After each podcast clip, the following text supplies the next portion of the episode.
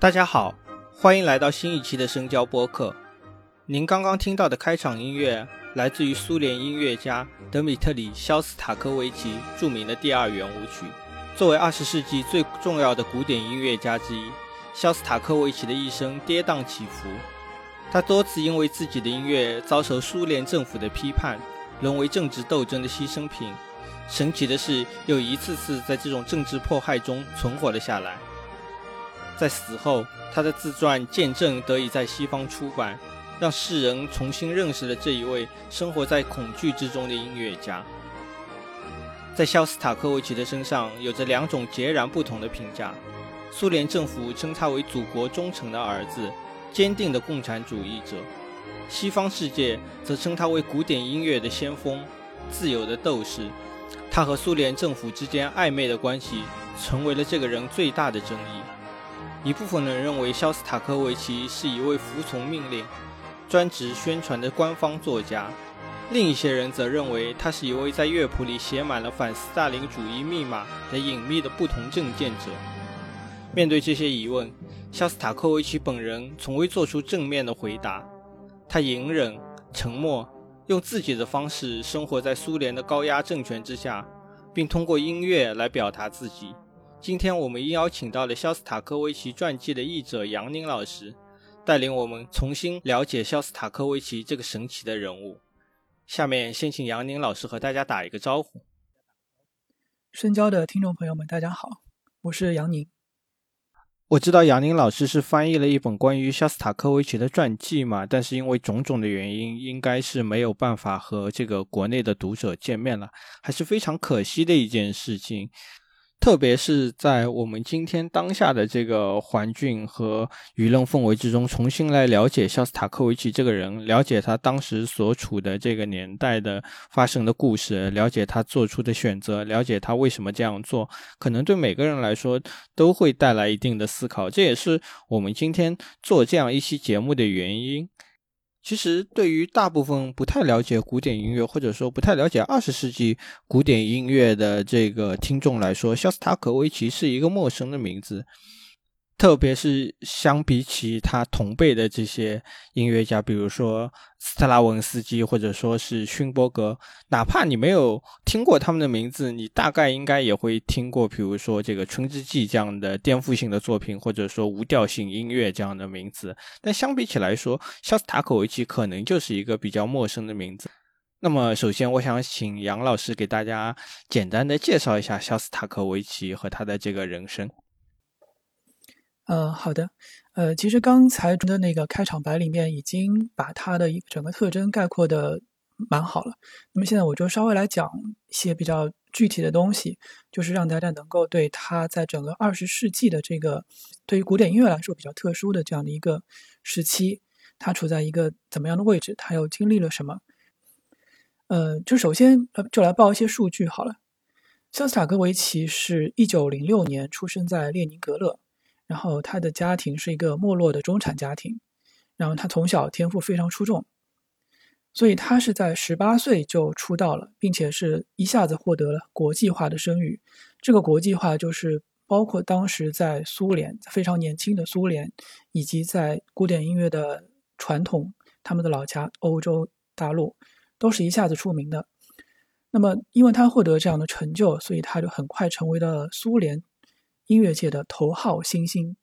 一直到一九三六年，也就是他三十岁的时候为止。那么三十岁的时候呢，就发生了呃主持人刚刚提到的一件事情，就是他遭到了一次大批判。但是他并没有被这次批判打倒，而是很快就重重新确立了他作为苏联头号作曲家的地位。但是他之后也没有很一帆风顺，而是在一九四八年再次遭到了。更加惨烈的批判。呃，在之后，他一直到一九五三年，也就是斯大林逝世之后，才完全的恢复地位。到一九六零年，他加入了苏联共产党，然后从此才正式成为官方的，就就有官方的一个名号的头号作曲家。然后在这个之后，他是在一九七五年逝世，呃，总共是活了六十九岁。那么，这个是他的一个整个的事业的发展过程。那么在其他方面呢，就比如说他的家庭方面等等，我个人认为他是一个非常就正常的人。他是在二十六岁的时候结婚，然后生了一子一女。那么感情上稍微有点波折。那个他夫人是一九五四年去世的。那么在短暂的二婚之后，他在一九六二年又和一个年轻的音乐学家叫伊琳娜结婚。那么就是整个晚年是过得非常幸福安详的吧。那么一直到现在，他的遗孀还有他的女儿和儿子都还在世，都已经是八十几岁的老人了。呃，那么这是他的家庭的，他他的就是说他的个人私生活的这一方面。再然后，其实我是想稍微总结一下，就是他作为一个二十世纪在苏联的作曲家，它是有一种怎么样的特征？就首先我们在提到苏俄，也包括俄罗斯的作曲家的时候，我们首先会想到像柴可夫斯基啊，或者说是呃利姆斯基科萨科夫、穆索尔斯基等等这样的一些人物。那么他们一般给人的印象就是属于那个传传统的俄罗斯大地上诞生出来的这样的一些非常浪漫、非常具有民族情调的这样的一些作曲家。那么肖斯塔科维奇不是这样子，他的定性最主要的是他是他是一个苏联作曲家。换言之，你在他的音乐里面是其实不太听得到像是传统的呃俄罗斯中亚草原风光的。或者俄罗斯浪漫情怀的这样的一些东西的，那么再然后，在二十世纪这样一个非常国际化的环境里面，他也不是一个国际化的作曲家。那么同时期比较国际化的，呃，苏俄作曲家，像有创作了那个《春之祭》的斯拉文斯基，还有早年在在欧美游历了很长时间的普罗科菲耶夫。那么。在苏联这样一个官方有着很明确的意识形态指导的这样的一个地方，肖斯塔科维奇他虽然是苏联的头号作曲家，但他也并不是一个官方的作曲家。官方的作曲家，比如肯很多学琴的琴童应该会知道卡巴列夫斯基。那么卡巴列夫斯基创作的就都是一些非常旋律很悦耳，然后情调非常的轻松的这样的一些作品。那肖斯塔科维奇不是。他的音乐是怎么样？我们过会儿再说。呃，那同时，因为苏俄相对于那个古典音乐的中心区域，比如说德奥这些地方，德奥啊、法国啊等等，相对于这些中心区域来说，苏联整个苏俄是一个偏向于地方性的、有地方性特征的，或者说有点异域情调的这样一个地方。那么，肖斯塔科维奇也不是这样的一个。可以被称作民族乐派的这样一个作曲家，那么就是民族乐派里面，苏联时期民族乐派里面，我相信大家都应该听到过，呃，哈恰图良的马刀舞曲。那么肖斯塔科维奇并不是这样的作曲家，但同时，肖斯塔科维奇他又不完全是像后苏联时代冒出来的这种，完全好像是站在一个政府堆里面的这样一个持意见的作曲家。就所以，他的整个的一个定性，我们可以很明确的说，他不是什么，不是什么，不是什么。但是我们好像很难说进去，他很很难说清楚，他到底是怎么样的。我觉得这个是他作为一个具有国际声誉的苏联作曲家，他身上最大的一个特点，也是最说不清道不明的一个特点。听完这个杨老师刚刚的介绍，可以说肖斯塔科维奇是一个非常难以界定的人物嘛？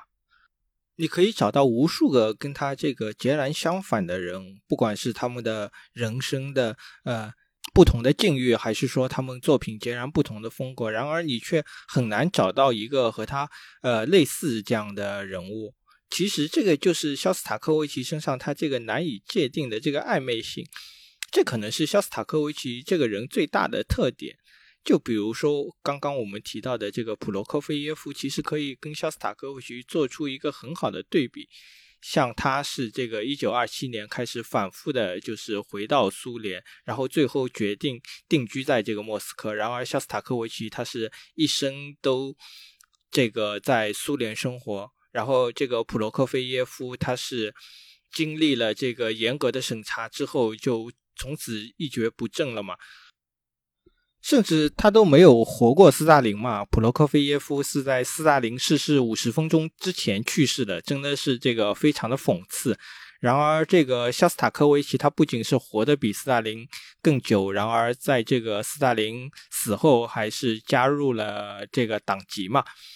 可以说，肖斯塔科维奇身上这个难以界定的这种感觉，真的是成就了他这个非常传奇的人生。呃，对，其实刚刚主持人说，就是肖斯塔科维奇，他是一个很难去明确判断说他到底是属于哪个阵营，他有怎么样的立场，或者说他有哪一种很很。独特的这样一种界限感的这样一个作曲家，我觉得这个从他的音乐当中，就是从他的作品当中，也是可以很明确的听出来的。因为呃，就是先先大致介绍一下他大概有哪些作品吧。就是他的作品最主要的是十五部交响曲和十五部的弦乐四重奏，这个在二十世纪作曲家里面是体量非常大的一个创作了，并且还有一点是因为。从传统上讲，交响曲是一个差不多面向公众的这样一个题材，而弦乐四重奏的话，就是有比较强的一种私密性，就是作曲家会在里面抒发一些相对于他个人的情感或者一些个人情绪的这样的一些东西。那么，在一公一私这两个题材，并且是这两个呃，在一公一私领域，这两个都算是至高的、具有代表性的题材。肖斯塔科维奇都是取得了非常堪称不朽的成就的，那么这个是他确立地位的最重要的一最重要的一部分创作。但是在这个之外，他还有一些相当多的器乐作品，比如说像协奏曲啊，还有一套非常厉害的二十四首前奏曲与赋格。然后他也创作过，他早年也创作过歌剧。在此之外呢，他还有非常多的影视音乐、轻音乐。和流行歌曲，比方说节目开头放的那个，呃，第二圆舞曲，就是他非常有名的一首偏流行的一个一个这样的一个作品。那么实际上他自己在早年的时候也说过，他非常重视普罗大众对他的音乐的反应，他非常重视，用他自己话说就是人民的笑声。他不像很多严肃音乐家那样，他会。就很多严肃音乐家会觉得，哎，我这个东西被太多人接受，好像是一件掉价的是掉价的事情，是一件流俗的事情。但是肖斯塔科维奇他不这样认为，他认为他是发自内心的认为，为人民创作一些轻松愉悦的作品，是一个作曲家的职责。那么，就是他有这么多不同风格的作品的话，我觉得我们也可以来，就是具体的来听一下。就是他到底是一个怎么样的作曲家？呃，就比如我们古典音乐界就是一直会提到的是他，他有一种特别大开大合的这样的一种宏大叙事的风格。用古典音乐比较多用的一个术语来讲，就是有一种丰碑性，就是说他写的这个音乐就好像一个丰碑矗立在你面前，这样一种非常宏伟的感觉。那么，呃，这个的话，我们可以来听一听他的第五交响曲当中的一个片段。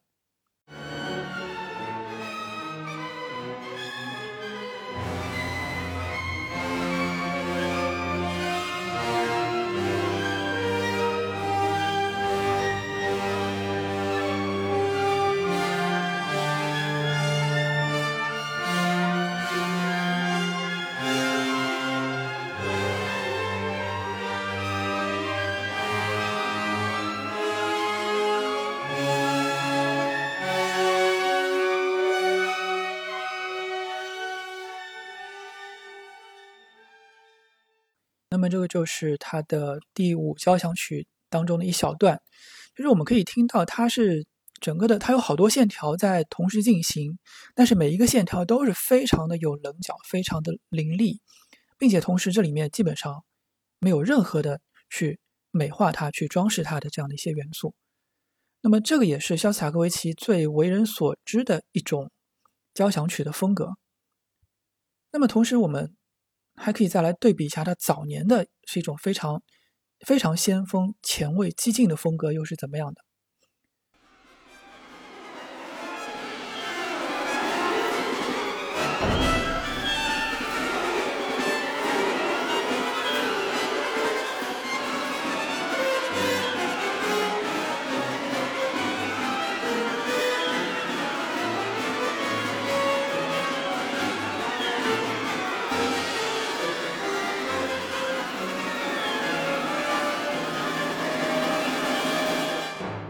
好，那么在这个是他在二十岁的时候写的第二交响曲。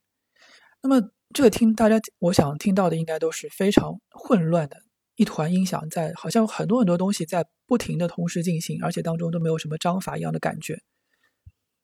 那么这个就是他在早年，也就是刚才说的他在被批判之前所特别擅长的一种风格，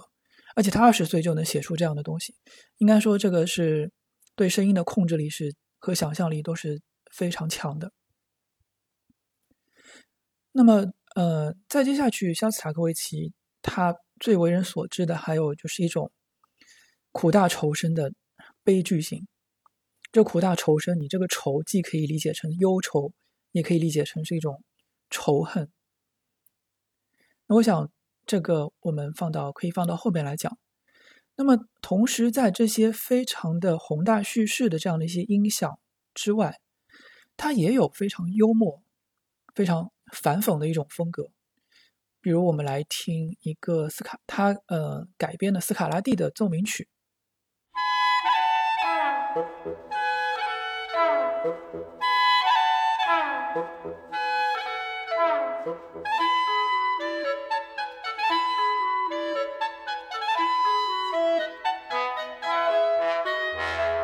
好，那么这首就和刚才那两个作品都完全不一样，它是非常轻巧，甚至可以说是轻跳的，而且那个长号的滑音，就我第一次听的时候，真的觉得就是非常的幽默，我就直接笑出声的那种。那么在此之外，肖斯塔科维奇他既然是官方的头号作曲家，那他必然还是有一种深受官方喜爱的，或者说官方觉得非常受用的这样一种风格。那我们来可以来听一下他同样非常著名的节日序曲当中的一段。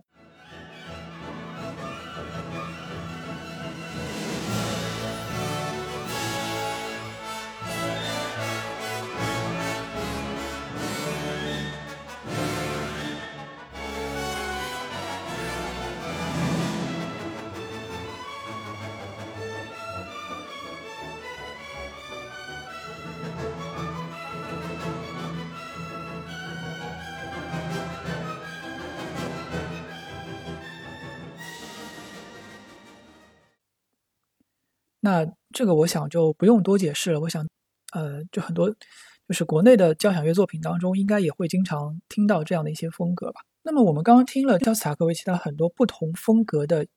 音乐作品的片段，就是如果要做一个总结的话，我们可以去想一想，他试图通过这这样的一些音乐，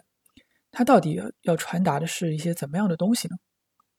我个人觉得。就是二十世纪，我们经常会觉得说，二十世纪的作曲家都是现代作曲家，然后现代音乐八成都是那些很难听，要么就非常很愁苦的这样的一些作品。总之，就和我们印象当中的古典音乐是天差地别。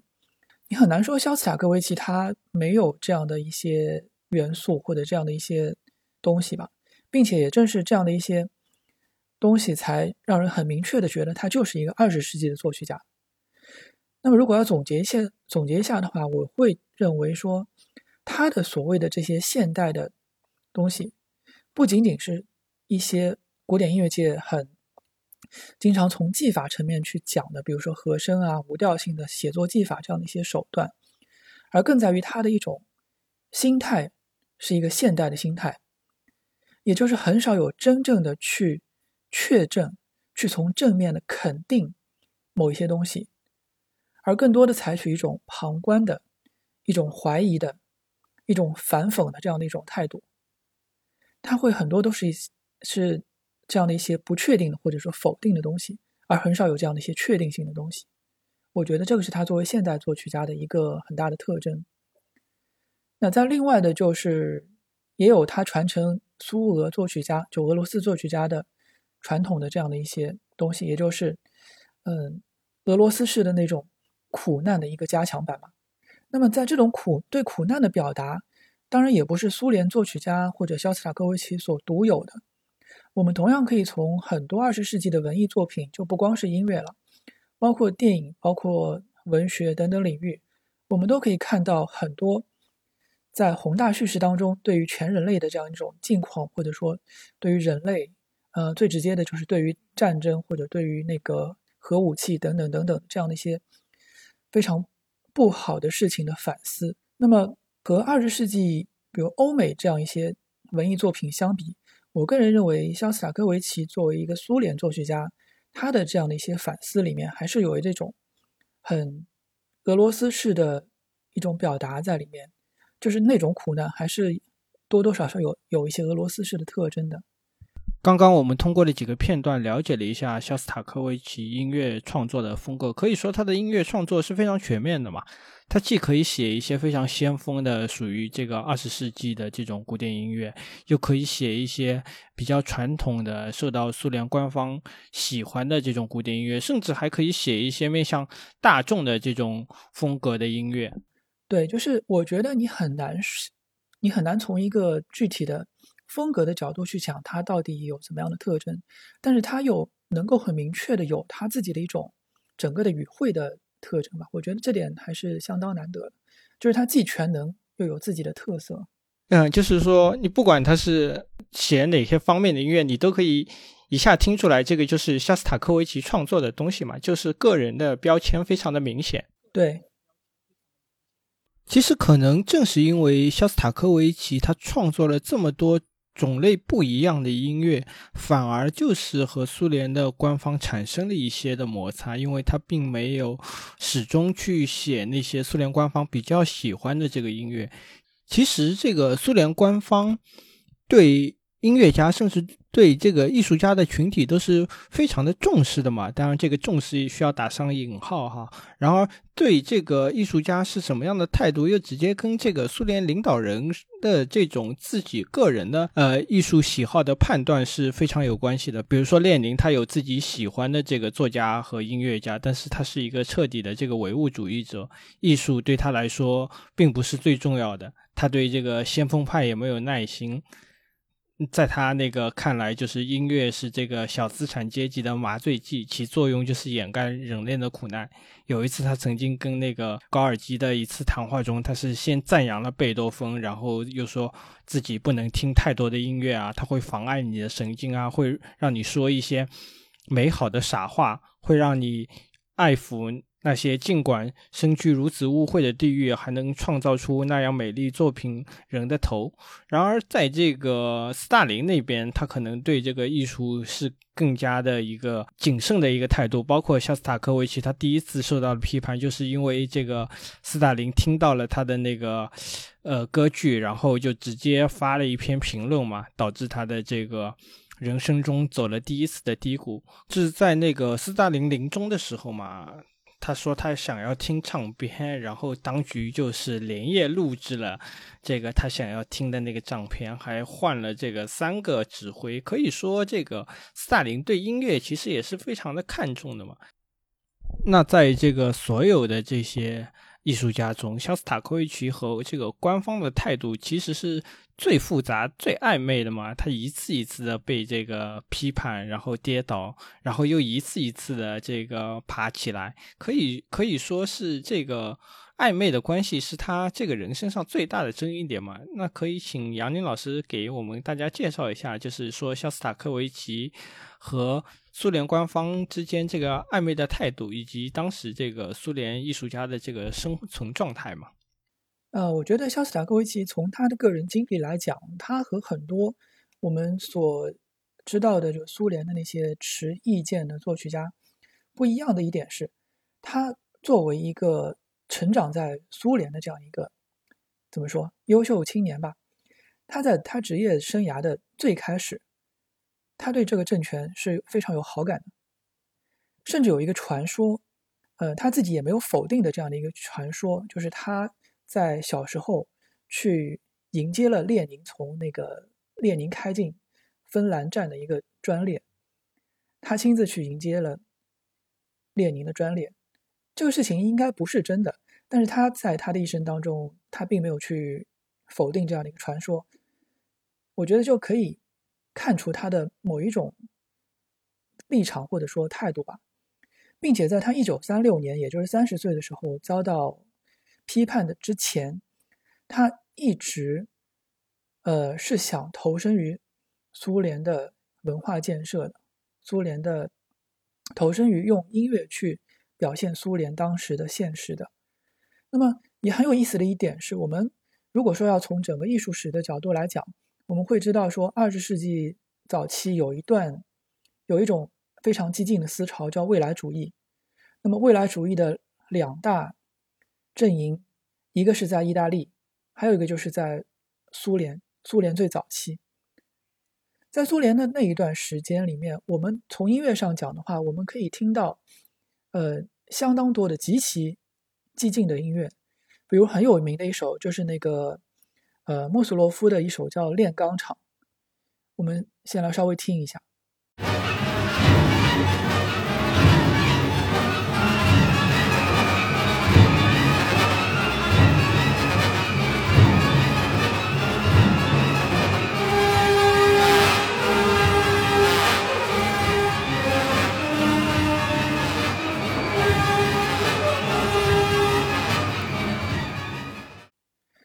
好了，就是这段音乐，我想大家光听就能够听，能够听到说它描述的是什么东西。它就是在非常具象的描写一个炼钢厂里面的机器的运作。而当时创作这种音乐的苏联作曲家其实有非常多，还包括普罗科菲耶夫，他也写了一大堆这种类型的作品。那么肖斯塔科维奇，我们刚才听到了他非常前卫的那个第二交响曲，也差不多就是这种类型的音乐，而且。刚我忘记说了，他的第二交响曲的标题是《致十月》，这就是他二十岁的时候，也就是二六二七年的时候写的，就是为了十月革命二十周年写的一部献礼作品。所以，我们从这个作品，从这样的，就说一部献礼作品可以写成这个样子，我觉得可以是，我觉得是可以看出当时苏联的整个文化界也都抱着一种怎怎么样的一种非常昂扬、非常激越的这样一种态度。要投身于这个新成立的祖国的建设当中，那么肖斯塔科维奇也是其中的一员。那么他的整个风格是到了哪个时候开始有一个很根本的转变的呢？就是在一九三六年，他的歌剧，呃，叫《母亲斯克县的麦克白夫人》，遭到了一个官方的严厉批判之后。那么这部歌剧也是写的非常的，可以说非常的露骨，也是比较前卫的。那么。领导人不喜欢，在报纸上发了一篇社论批判他，他一下子当时整个就被整懵掉了，就不知道该怎么办了。但是他很快又反应过来，完全以一种新的风格，呃，重新确立了他的地位。这部作品就是刚才放过的一个第五交响曲。从此之后，他就开始创作像第五交响曲这样的非常。线条非常简洁、干练、凌厉，并且同时又是很宏大的，具有很宏大的情怀的这样的一些作品。但与此同时，改变的就不仅仅是他的风格，也是他的整个的这样一种姿态。你在这些听上去很宏大的作品当中，再也听不到他年少轻狂的时候的那一种肯定性的那种激昂激越的态度。他的一切表达从此开始变得暧昧起来，这个就是一个很有意思的转变。从风格上变得能够为官方接受了，但是从他具体所传达的这个信息上却变得暧昧了。那么一直到一九四八年，就是整个苏联文化界又又搞了一轮大批判。那么在这个之后，一九四八年一直到一九五三年斯大林去世的这五年里面。肖斯塔科维奇基本上是一个保持沉默的状态，他这个时候境况就非常惨，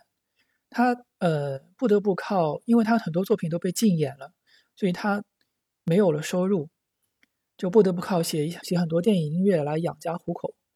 最穷的时候，他甚至需要他们家的保姆来来资助他，就是到了这么样一个情况。但是，一九五三年斯大林去世之后呢，就是有一段呃。那个叫什么时期来着？那个解冻时期。对对对对对，就是就是迎来了赫鲁晓夫的一个解冻时期。那解冻时期之后，他又很快又恢复了这样的一种就正经作品，就大作品，包括那个交响曲和弦乐四重奏的创作。也就是在五年的沉默之后，斯大林逝世之后，他很快恢复了一个他作为苏联作曲老大、作曲一哥这样的一个位置，并且同时又恢复了他创作交响曲这样的一种公众性的表达。但是呢，在一九六零年他入党之后，他却很难再保持自己只说真话就不说真话就保持沉默的这样的一个状态。他的表达里面越来越暧昧，比如说音乐上，他在一九。六一年，呃，终于完成了他想歌颂列宁的这样的一部交响曲。但是在一九六二年，他又写了一部以叶甫图申科的诗，创作了一部令当局非常恼火的，就是批判反犹主义的这样的一部第十三交响曲。这两部作品，一部是六一年的，一部是六二年的。一部是作品一百一十二号，一部是作品一百一十三号，等于基本上就是连着写的。那我们就先来听一下这个第十二交响曲的一个非常宏大的结尾，一个宏大但是其实有点空洞的结尾是什么样的。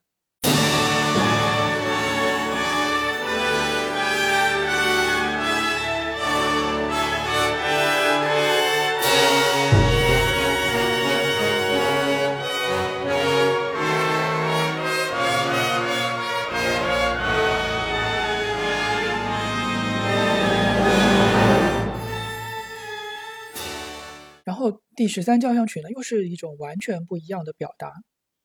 你在里面就可以听到很多的那种俄罗斯传统的非常深厚的那种苦难。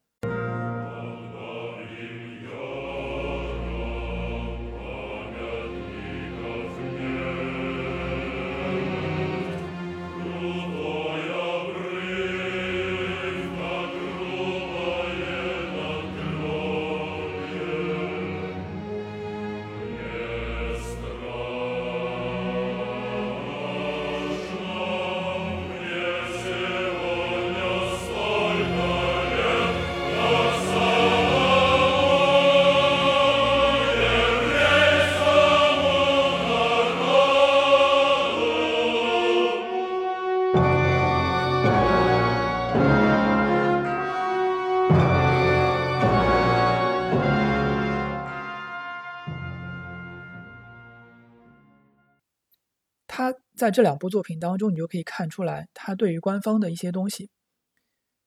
他有不满，但是他也有歌颂。那么，在到他晚年，还有很为人所诟病的一点就是，呃，官他既然是一个官员，那么当然有很多的官方姿态需要表达。那这些在这些需要他签名的文件上，他基本上就看也不看，就直接授权官方以他的名义发表一些在现在看来非常不好的东西。比如说对索尔仁尼琴的批判，还有比如说对一个那个应该是物理学家吧，查哈洛夫的萨哈洛夫的批判，甚至于就是索索尔仁尼琴，呃，有一个对他很有名的一个形容，说，就是索尔仁尼琴说：“我起草了一份什么什么东西，我想请一些文艺界的人来大家一起签名嘛。”那当然也包括了肖斯塔科维奇，但是我一想象他这种。紧锁眉头，很难决定是不是下笔，也很痛苦的这个样子，我就想看啊，算了，还是算了，就不要找他了。呃，还有一个例子就是，我们知道，就是非常著名的大提琴家罗斯洛波维奇，他是因为呃，应该算是窝藏了索尔尼琴这个人吧，而最终是算是遭到了官方的驱逐。呃，所以罗斯洛波维奇夫妇就是后来很快也就相当于是不得不出国。那么，罗斯特罗波维奇和肖斯塔科维奇的关系是非常好的。那么，肖斯塔科维奇知道这件事情之后呢，他就是非常难受的对他说了一句什么话呢？他说：“哎呀，你们都走了，你这是要把我跟怎么样的一群人留在一起啊？哎呀，你是要你们就要把我一个人留在这样的环境里吗？和这样的人在一起吗？”他私下里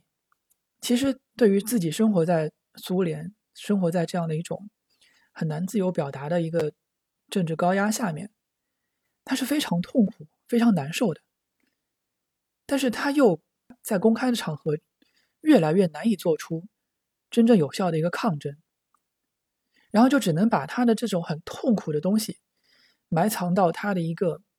私人的表达里面，也就是他的弦乐四重奏里面。就是肖斯塔科维奇，他是在一九四八年的第二次大批判之后才开始创作弦乐四重奏的，然后一步比一步写的晦涩，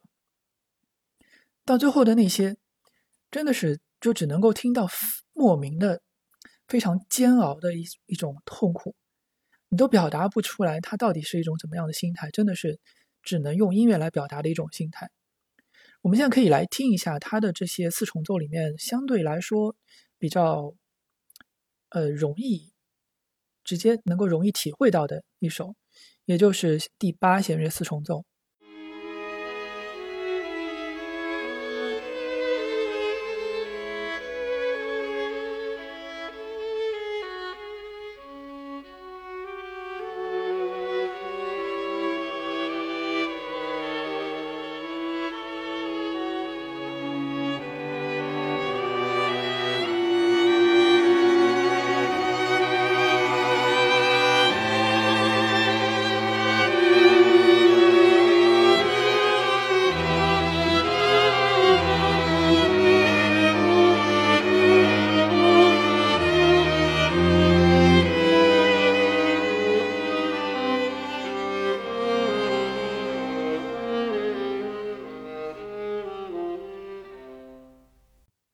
觉得真的是挺难想象，说一个国家的头号作曲家是这样的，活得这么憋屈的一个人物，是他的作品那么难以定义的，和官方的关系是那么紧张的这样的一个人物。我觉得这可能也是整个文化史上都很罕见的一个现象吧。你刚刚说到的这些，让我想到的就是俄罗斯的。这个有一种叫做颠僧的宗教现象，有些人也认为这是这个俄罗斯的一种民族特征嘛，就是说颠僧能够看到和听到其他人一无所知的东西，但是他故意用貌似荒唐的方式委转的向世人表达，然后这些人他们是选择用这种粗糙和晦涩的语言来表达这个深刻的思想，往往是带着两重甚至三重的这个言外之意。个某种程度上来说，你可以把肖斯塔科维奇理解是一种不太也一样的颠僧嘛？比如说，他在这个音乐里用一种非常晦涩的方式表达着自己的想法，或者说他自己和朋友之间啊，或者是和权力之间这种装疯卖傻的关系，也和这个颠僧这种疯癫的形象比较相似嘛？其实用今天的这个讲法来说。肖斯塔科维奇是一个厚黑学的高手嘛？至少他在当时表现出来是这个样子的。比如说，有一年他在这个给写新年贺词的时候，呃，模仿了这种一大斯大林一而再再而三的文风，这而且是模仿的非常相似的嘛。可见他是能够非常熟练的运用那一套华丽、繁复而且空洞的这个官方修辞体系。而且一九六零年之后，他也入党了嘛，然后分到了这个自己的别墅和公寓，啊，生存条件也是得到了这个非常巨大的改善。包括当年他到美国，然后去做演讲的时候，也是直接就是用了苏联官方给他的那个演讲稿嘛，甚至没有做任何的这个修改，只是当做了一个发声的机器。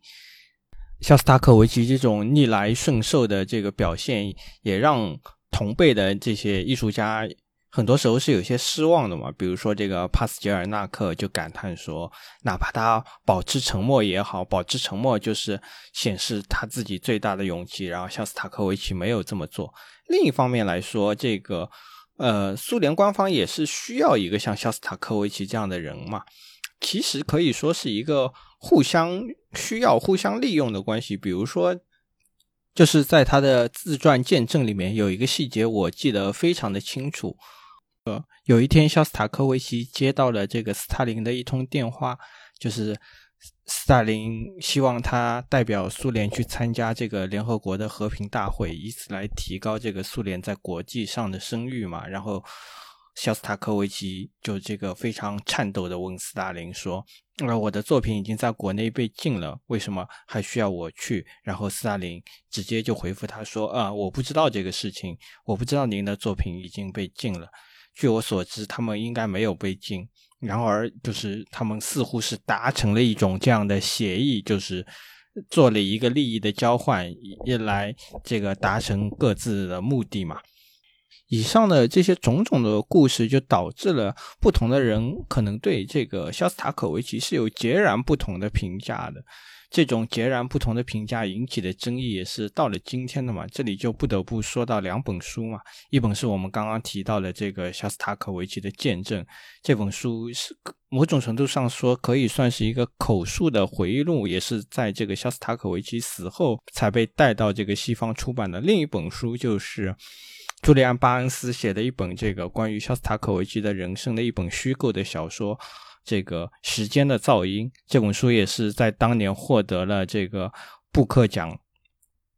在这个肖斯呃，在这个朱利安·巴恩斯的小说之中，就是他提到了一个非常新颖的概念，就是他评价肖斯塔科维奇，他说：“我的英雄是一个懦夫。”那我想请问一下，这个杨宁老师，你是如何看待这两本书中对肖斯塔科维奇这个人物的塑造的呢？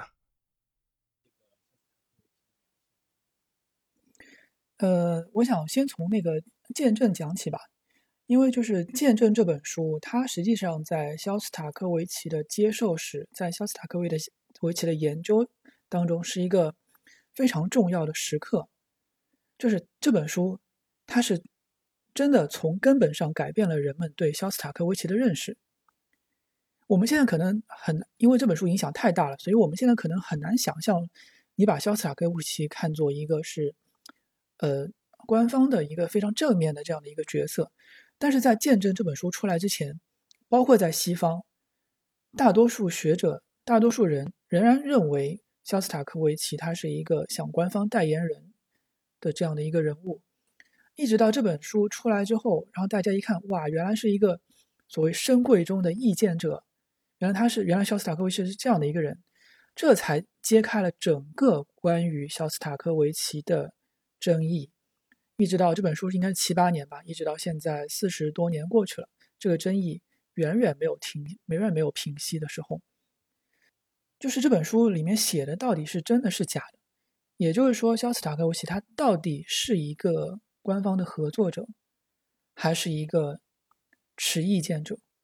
甚至于这本书里面写的具体的事情是真的还是假的？也就也有很多不同的说法。我记得肖斯塔科维奇的遗孀其实是说过，说里面的一种氛围是真的，但是里面讲的很多事情都是假的。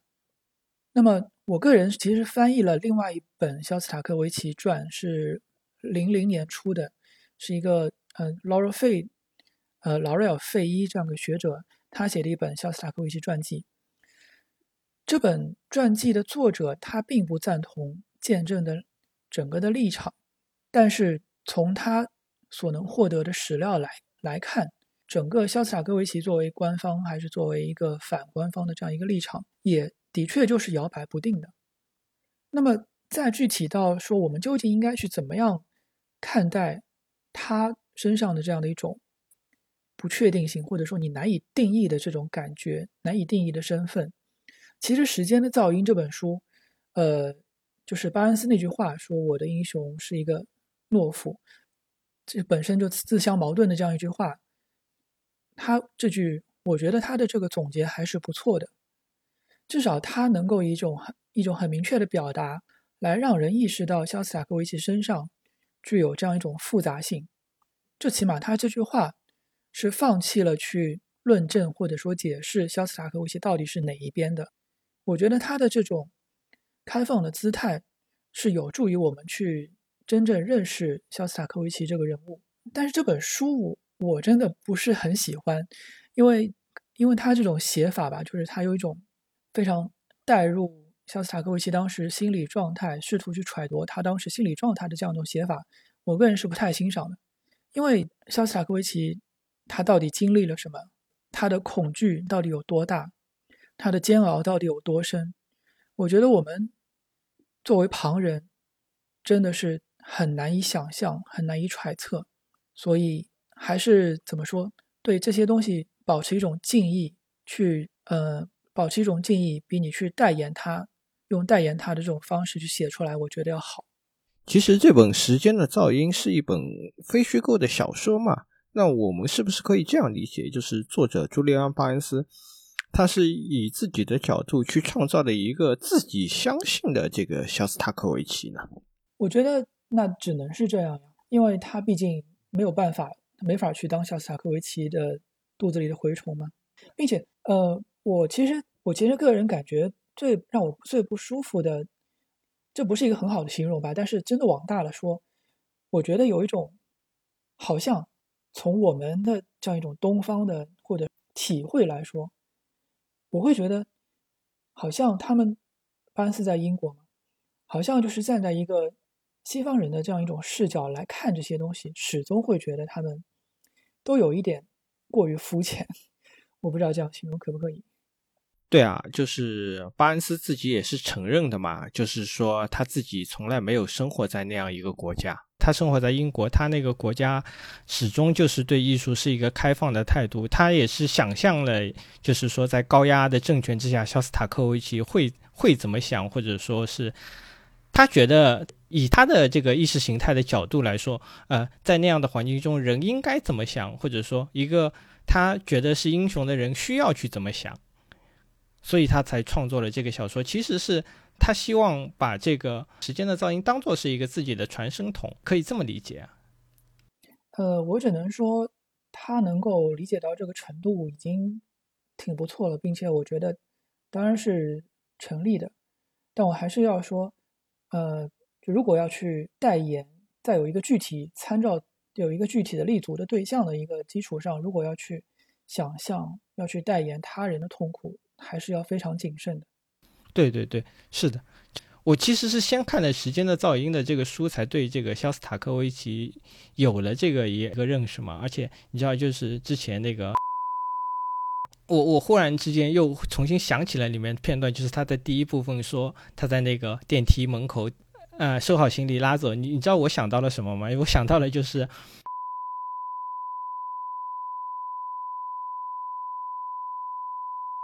突然之间，就是我想到了这个，当时人的心理感觉，我我觉得是有某种类似的地方的，对于一种命运安排的这个恐惧啊，或者说对于这个无形的权利，你的这个担忧，其实是可以，哎，你你是可以带入进去的。忽然之间，我对这个肖斯塔科维奇的这个人物可能产生了某种的代入感。另一方面，我觉得就是有一个这样的问题，就是说。这个时间和这个记忆的关系嘛，因为我们觉得就是说，夏斯塔科维奇已经离开我们这么久呢，我们对他的这个人物的这种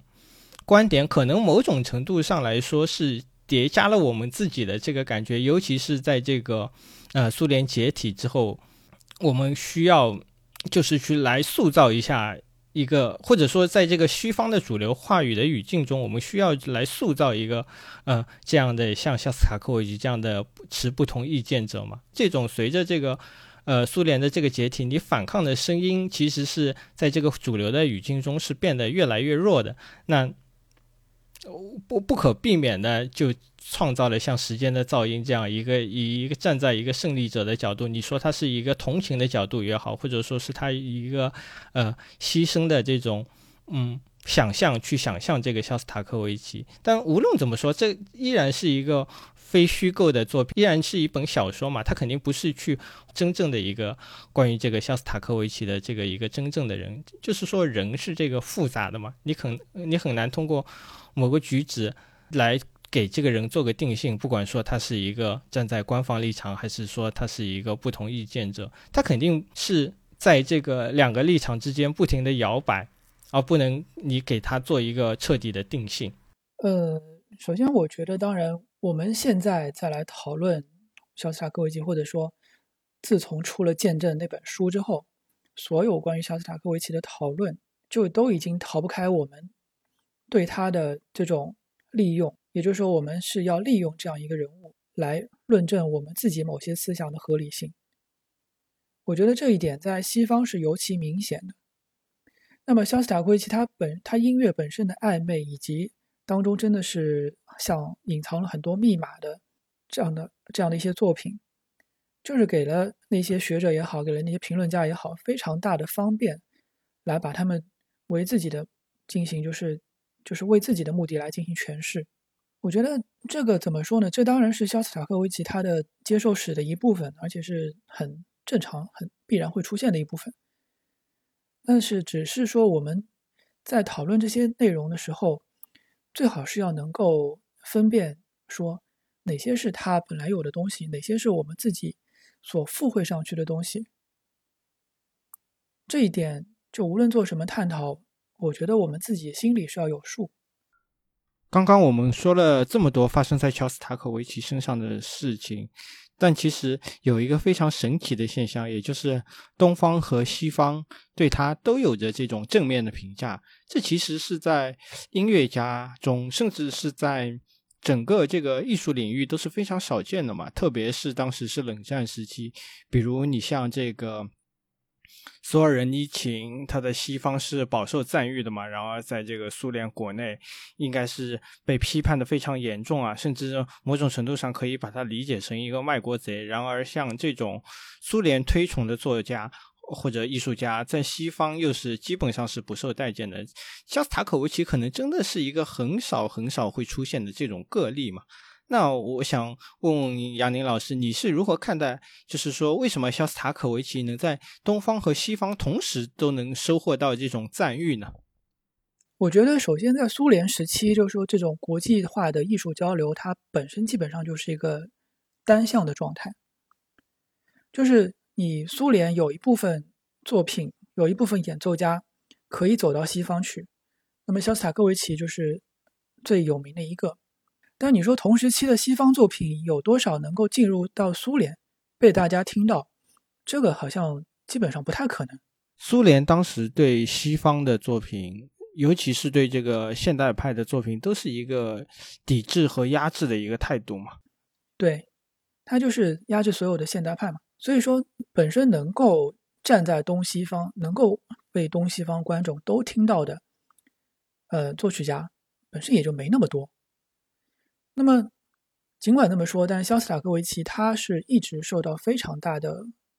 欢迎，包括听众的欢迎。我觉得这个是因为他的作品，他的音乐是真的有一种超越诠释的那种东西。就所谓诠释，就比方说，呃，刚刚提到说他的作品里有很多像密码一样的东西，然后，然后有就有些学者说去解释说，哎，这个东西可能是什么意思啊？那个东西可能暗示了什么？就说这种在类似于像音乐文本意义上的这种符号，就是把它当成一个文本符号的来诠释，这是一方面。那么肖斯塔科维奇他的音乐，我觉得是远远要超出这种这种诠释的。他是他的作品是真的能够让人直接体会到里面所表达的一种情感。包括痛苦，包括他的欢乐，包括他的两难，包括他的嘲讽，如此等等。他所有的，换句话说，就是他所有的表达，是观众都能够直接听懂，并且觉得喜欢的，并且他的作品在结构上等等等，也都是本身就是相当出色的。他本身就是一个非常出色的音乐作品，那么又能够为听众所接受，那么他的作品在在苏联和在西方被大家。在东方西方都被都受到正面评价，就是一个很正常的事情了。那么要说的其实是，呃，东西方对于如何理解他的作品，或者说从他的作品当中听到了哪些东西，可能是有一点不一样的。从一个普世的角度来讲，刚才说的他的作品里面有人的情感的表达，有对某些痛苦的这样一种呃表达，然后从这些表达当中，我们可以看出他具有非常。他就有一种正义感，他起码他虽然不是一个勇士，但是他最起码的一种良知和正义感还是在的，并且通过他的音乐表达了出来。那么这些东西是普世的。然后呢，从呃，如果说从一个传记的角度来讲，就是他很多的音乐作品，我们也能够和他当时所所处的这样一种状态有一个比较好的对应。那么我们就听到了他处在被批判的时候。它是一种怎么样的情绪？比如刚刚非常痛苦的那个第八弦乐四重奏，好像就是他入党之后想自杀那会儿写的。整部作品里面就完全是他一个人呢在里边喃喃自语。我们很能够很具体的听到这样的一些东西。那么这些当然也是很动人的东西。那么在西方的话，就是观众除了上面这些之外，就是在《见证》这本书出来之后，就会附加上很多自己的意识形态在上面，甚至于把他的把肖斯塔科维奇这个人以及他的某些作品当做一种意识形态工具来使用。那么这个是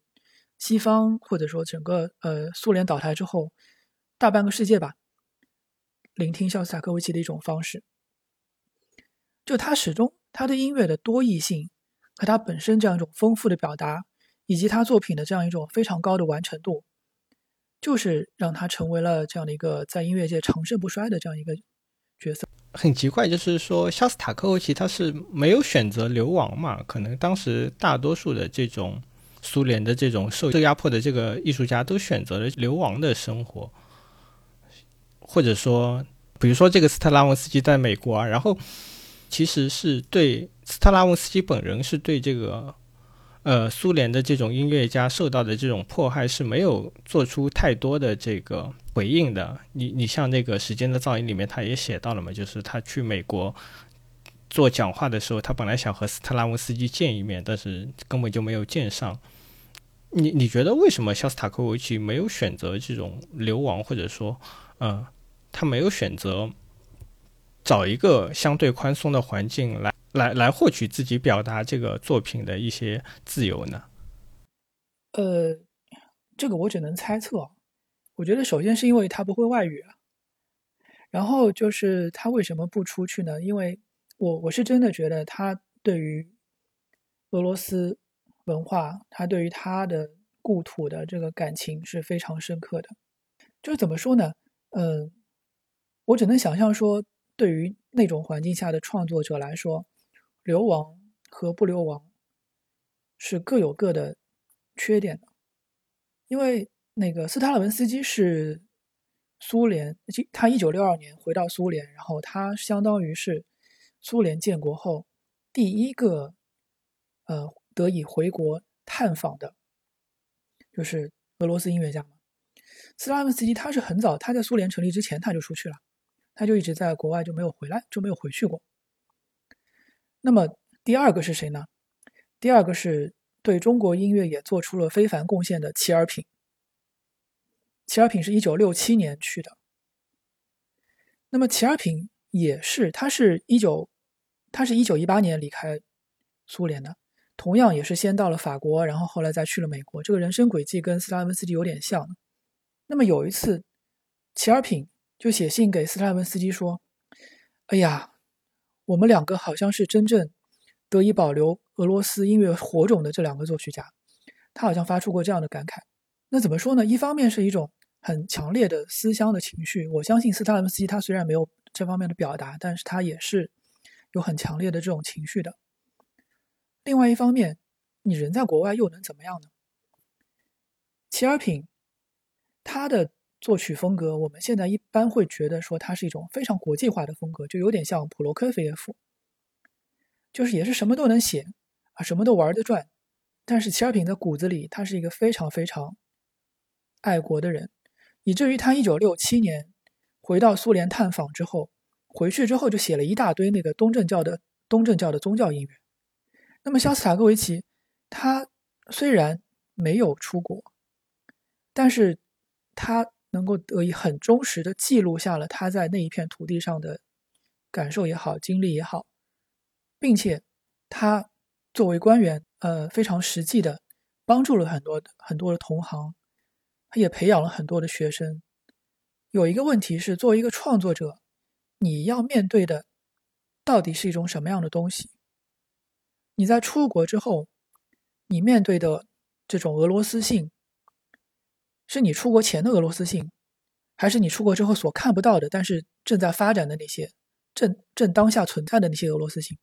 所以我觉得这个是艺术家流亡和不流亡所要选择的一个很关键的问题。那么肖斯塔科维奇他表达的就是一种非常当下的东西，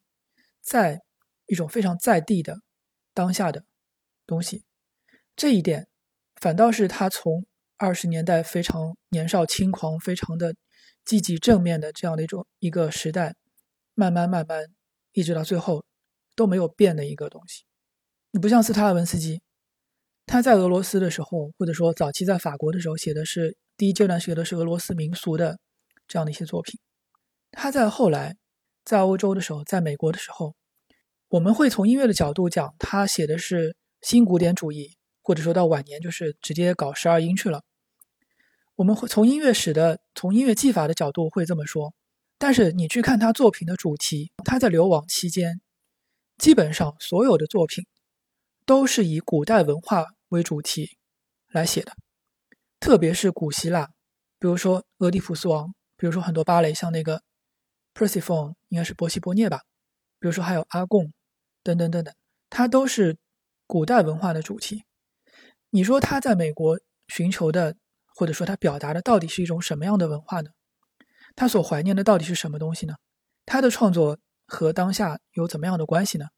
或者说他能有什么样的关系呢？如果有机会，我很想是去了解一下，就是了解斯拉文斯基的这方面。但同时，我们在在老肖的身上就看到了一种非常当下的状态。这个可能是他的选择，也可能是他因为这样选择而不得不得已的一种成果。这个就是说到这个肖斯塔科维奇，他是一个跟时代或者说跟他的这个故土绑定的非常紧密的人，他的所有的作品都是来源可能都是他的这种时代给他造成的印记，他并不是一个非常个人主义的这个人，而相反，就是斯特拉文斯基为例子，他可能是更加一个个人，他想写的东西可能跟这个时代或者说跟他所属的地域是没有关系的。呃，他更多是想纯粹的一种自由的个人主义的表达，是可以这么理解吗？大体上可以这么说，就至少我从那个斯塔文斯基作品目录里面看不出太多跟时代有关的东西，可能除了《浪子生涯》那部歌剧吧。那就是从这个肖斯塔科维奇我们来看，就今天这个权力和艺术的关系哈，因为可以说这个。肖斯塔科维奇一直是一种戴着镣铐跳舞的状态，这个这种形容也也是，就是说在今天这种压迫下，一个艺术家的一种常态嘛。那你看，这个俄乌战争爆发之后，著名的呃俄罗斯的这个作曲家瓦利里杰杰耶夫就被这个西方某种程度上除名了嘛。那看起来跟这个肖斯塔科维奇的经历反而是有一种。非常神秘的联系，那你是如何看待就是在今天这个世界中权力和艺术的关系呢？或者说肖斯塔科维奇的这个呃人物能能在今天给我们一种什么样的启示？呃，我觉得就是如果说肖斯塔科维奇他自己的人生经历里面和这种怎么说和这种压力有点像的方事情吧，可能比较典型的是他那个一九四九年访问美国的时候，被迫宣读官方的。交给他的发言稿，然后把斯塔拉文斯基批判了一通。他本身是对斯塔拉文斯基相当尊敬，甚至有点崇敬的这样一个人。然后在这样一个官方的场合啊，在国外这么丢人现眼，对他来说是非常巨大的打击。那么怎么办呢？他那就稿子也读了，就就就这样了呗。但是我觉得现在的事情，就说因为说到杰吉耶夫。以及还有那个歌唱家叫涅茨莱布科吧，就以他们两个为代表的俄罗斯亲普京的俄罗斯音乐家被西方除名，这个事情，其实我觉得和怎么说呢，和艺术，甚至和艺术家本身关系都不是很大，而是这个行业的问题。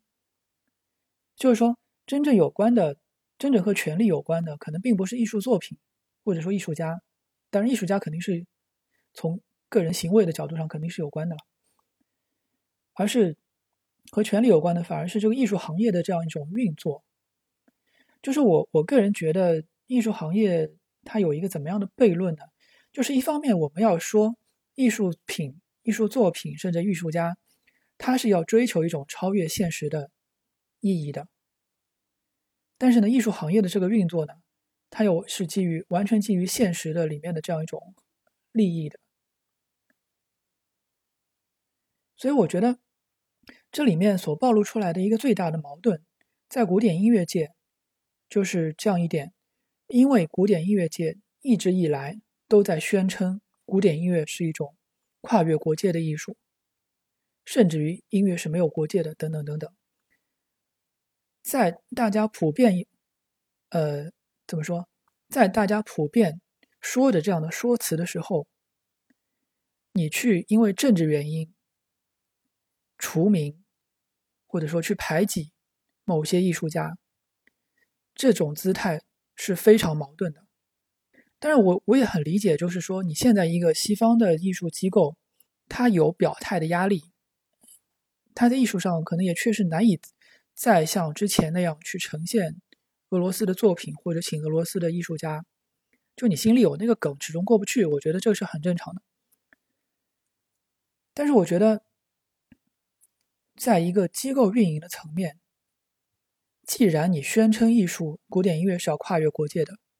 那你就要有一个跨越国界的做法拿出来，要有一个跨越国界的立场。我其实并不认为他们是必须要在这个档口把杰杰夫或者说其他亲普京的艺术家给排挤掉，因为这里面有一些很功利的事情。就如果说，呃，杰杰夫的雇主早就知道他和普京有密切的关系。甚至有很强的这种利益关联，那么他们在聘请他的时候就应该问：这种关联是不是有违他们作为艺术机构的价值观？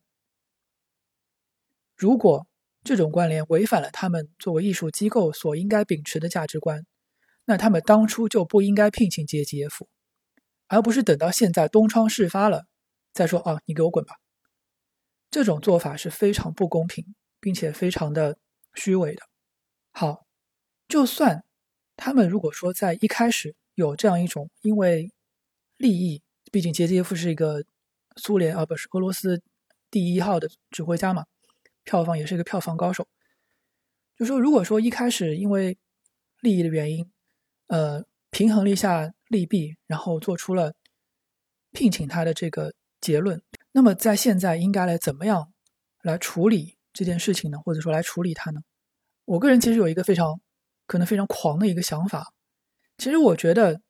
既然在苏俄历史上有那么多意见作曲家创作了那么多意见的作品，那你是不是可以请杰杰夫来演一场苏俄意见作品的专场呢？他演不演这是他的事情，他是否接受邀请邀请这是他的事情。但是我觉得，一个西方艺术机构如果说他做出了这样的一个邀请，这就是一个，就是可以以一种艺术的超越国界性来凌驾于这样一种政治的这样一种一种方式吧。呃，你的意思就是有给一个杰杰夫表态的机会，而不是像今天这样。我觉得怎么说呢？这个首先，我觉得是一种。对于做出这个邀请的机构来说，这个是他们自己的这个机构的一种表态，就是说，你看我这里有一些可以超越国界的艺术，可以凌驾于这种政治危机的这样的一个艺术作品，你要不要来？我觉得首先是这样一种很这样一种表态，因为艺术的多义性，它的复杂性就在于这里，它艺术作品或者说其实就是有很多的艺术作品，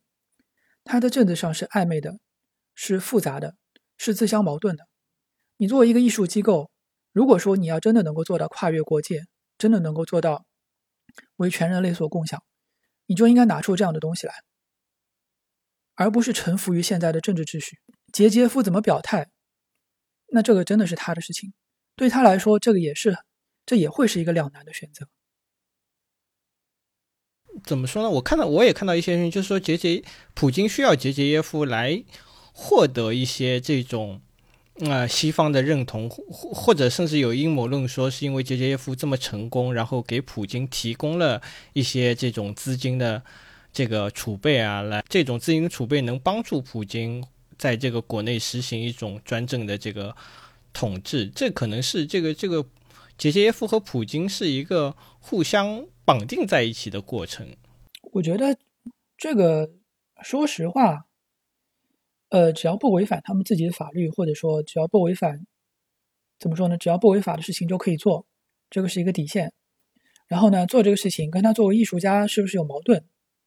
这个说实话我也管不着，这个是杰杰夫他自己的底线，他要怎么做，他能够 hold 得住，他就 hold 得住；他哪天 hold 不住了，演他哪天 hold 不住了，搞砸了，那结果就是跟现在一样嘛。我主要觉得这个他们怎么做，真的就真的就是随便他们的事情。我主要还是觉得西方这些机构吧，要有更加明确的立场，更加清晰的价值观，以及更加聪明的做法。既然身为一个艺术机构，就拿出一些艺术的手段来。某种程度上来说，这个呃，西方今天这种就是一刀切的这个做法，其实也是一个，就是并非是艺术先行的，其实是更更多的是一个站队的表现嘛。因为大家都这么做了，我我需要，我也需要出来站一下队，表明一下我自己的态度。对，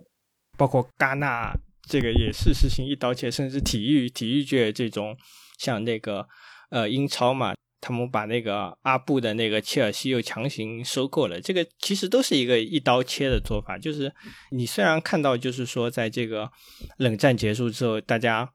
就不再进行这种意识形态的斗争了，或者说是大家当时宣求的呃世界公民啊，或者说是这种。艺术无国界的这种态度，但是真的等到有事情发生的时候，大家好像一下子又又全部都回去了。曾经的那些关于这些艺术无国界的豪言壮语，一下子又又是烟消云散的一个状态。大家又回到了一种这种站队的立场上面。这个其实对于艺术来说还是蛮可悲的。你不管艺术，永远好像只是一个牺牲品。